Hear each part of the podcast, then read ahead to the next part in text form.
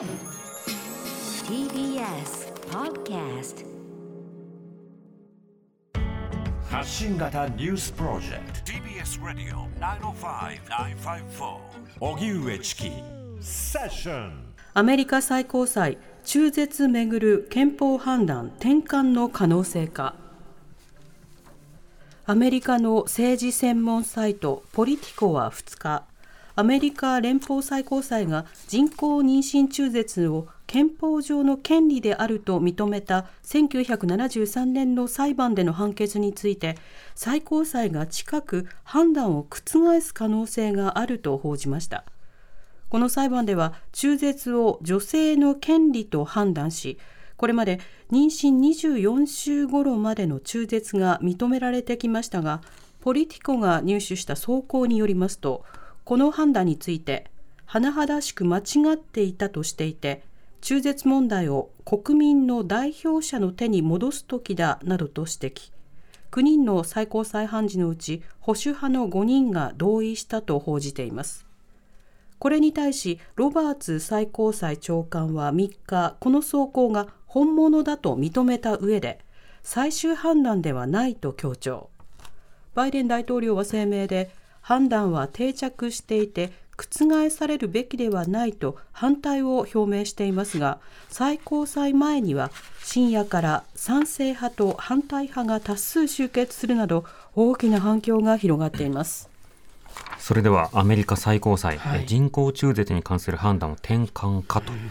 えこちらのニュースについてはアメリカ現代政治学ご専門上智大学教授の前島和弘さんに伺います。前島さんこんにちはこんにちは。よろしくお願いいたします。お願いします。お願いいたします。はい、まずということなんですが、うん、今回はウェブサイト、政治専門ウェブサイトへのリークということなんですが、この経緯を教えてください。はいうんえー、ちょうど今、えー、南部さんがお読みになられた通りではあるんですけども、こういうことなんですね、あの、はい、そもそも妊娠中絶のさ、えーと、このことに関して、えーと、ミシピ州で厳格な、えー、規制があって、はい、えー、これはあの、えーと、この73年に決めたロータイウェイド判決というんですが、えー、妊娠中絶を全米で認めていくというものに対して、違反じゃないかっていう女性団体が訴えたんですね。はい、でその決定を、それに対して、おそらく最高裁が今年の一番最後、7月か6月末に、えーとまあ、この最高裁っていうのは、えーと、6月、7月で大体終わって、はい、10, 10, 月からまたスタートするんですが、今期の最後との、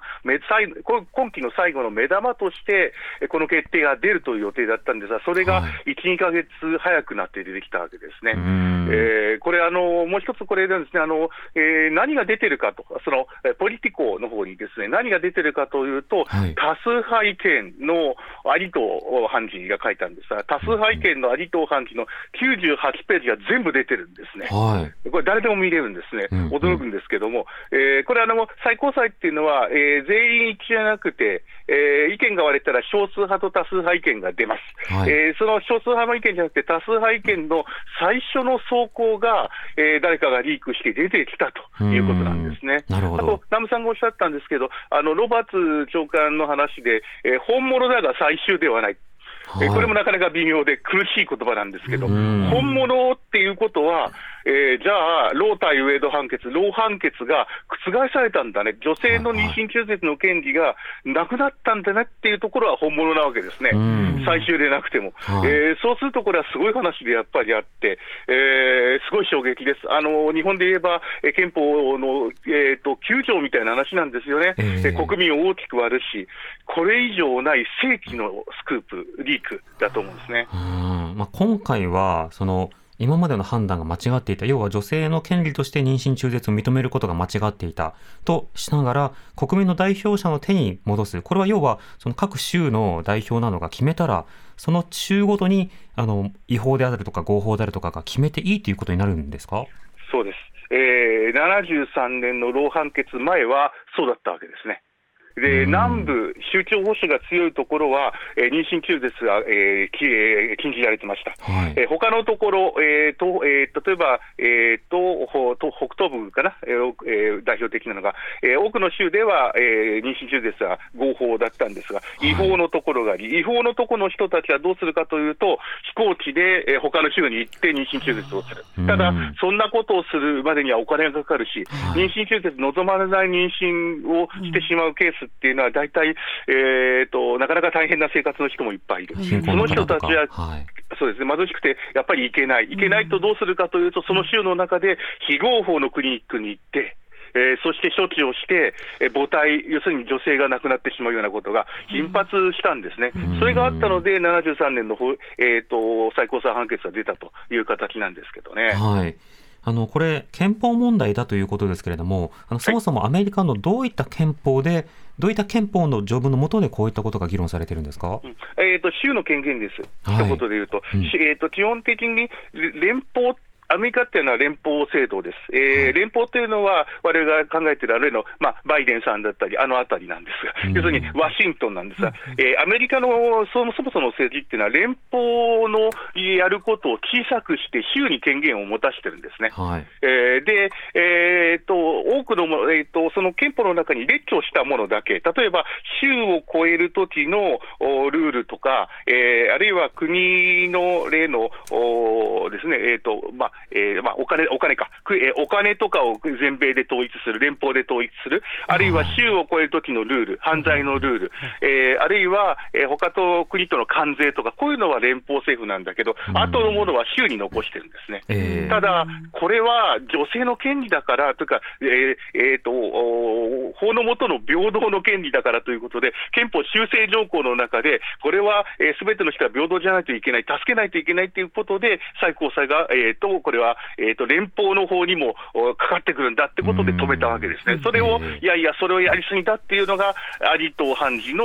おその言葉にななっていくわけですね。はい。まあ、連邦という言葉はね、国を連ねるって書きますけれども、各州を一つの国とするならば、それぞれの州で、あの、独自の法律などを作っていいというような方に戻される。こうなると、先ほどあの、前島さんが話していただいたように、やっぱりその、州によって大変な、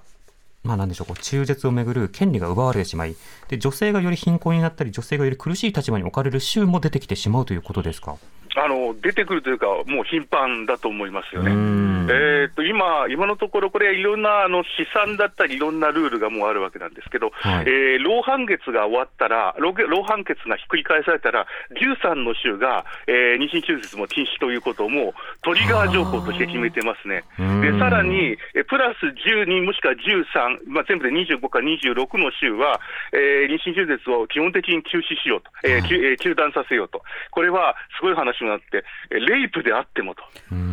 そこまでやってるわけですね。あの、レイプであっても生まれてくる命は守ろうみたいな、えーちょっと私たちからすると想像できない世界がありますけど、うんえー宗教保守っていうのはそこが頭にあるわけですね。そうすると全米の半分、の州ですね、50州のうちの25、26が、えーまあ、少なくとも50分の13が、えーと、お老判決以降、えー妊娠中絶を禁止してくるってことは、もうすごい女性の権利の侵害、日本からいくと侵害ですよね。うん、宗教方針にしては命を守ったってことになるのかもしれませんけどね、はい。私はその意見はちょっと納得できないところありますけど。はい。うん。今のその中絶禁止を訴える、まあ、特にそのキリスト教の保守派の人々がそういったことを訴えているということですけれども、今あの、まあ、最高裁前であの反対派、つまりあのそうしたような改正というものをしないでくれと、まあ、改正というか、あの変更しないでくれというようなことを述べている方もいます。まあ、それぞれどういった方が今集まったりしてるんでしょうか？ああのよく言うのがプロライフ、プロチョイスと、うんえープロチョイスっていうのは選択に賛成する、要するに女性の権利を守っていこうと。はい。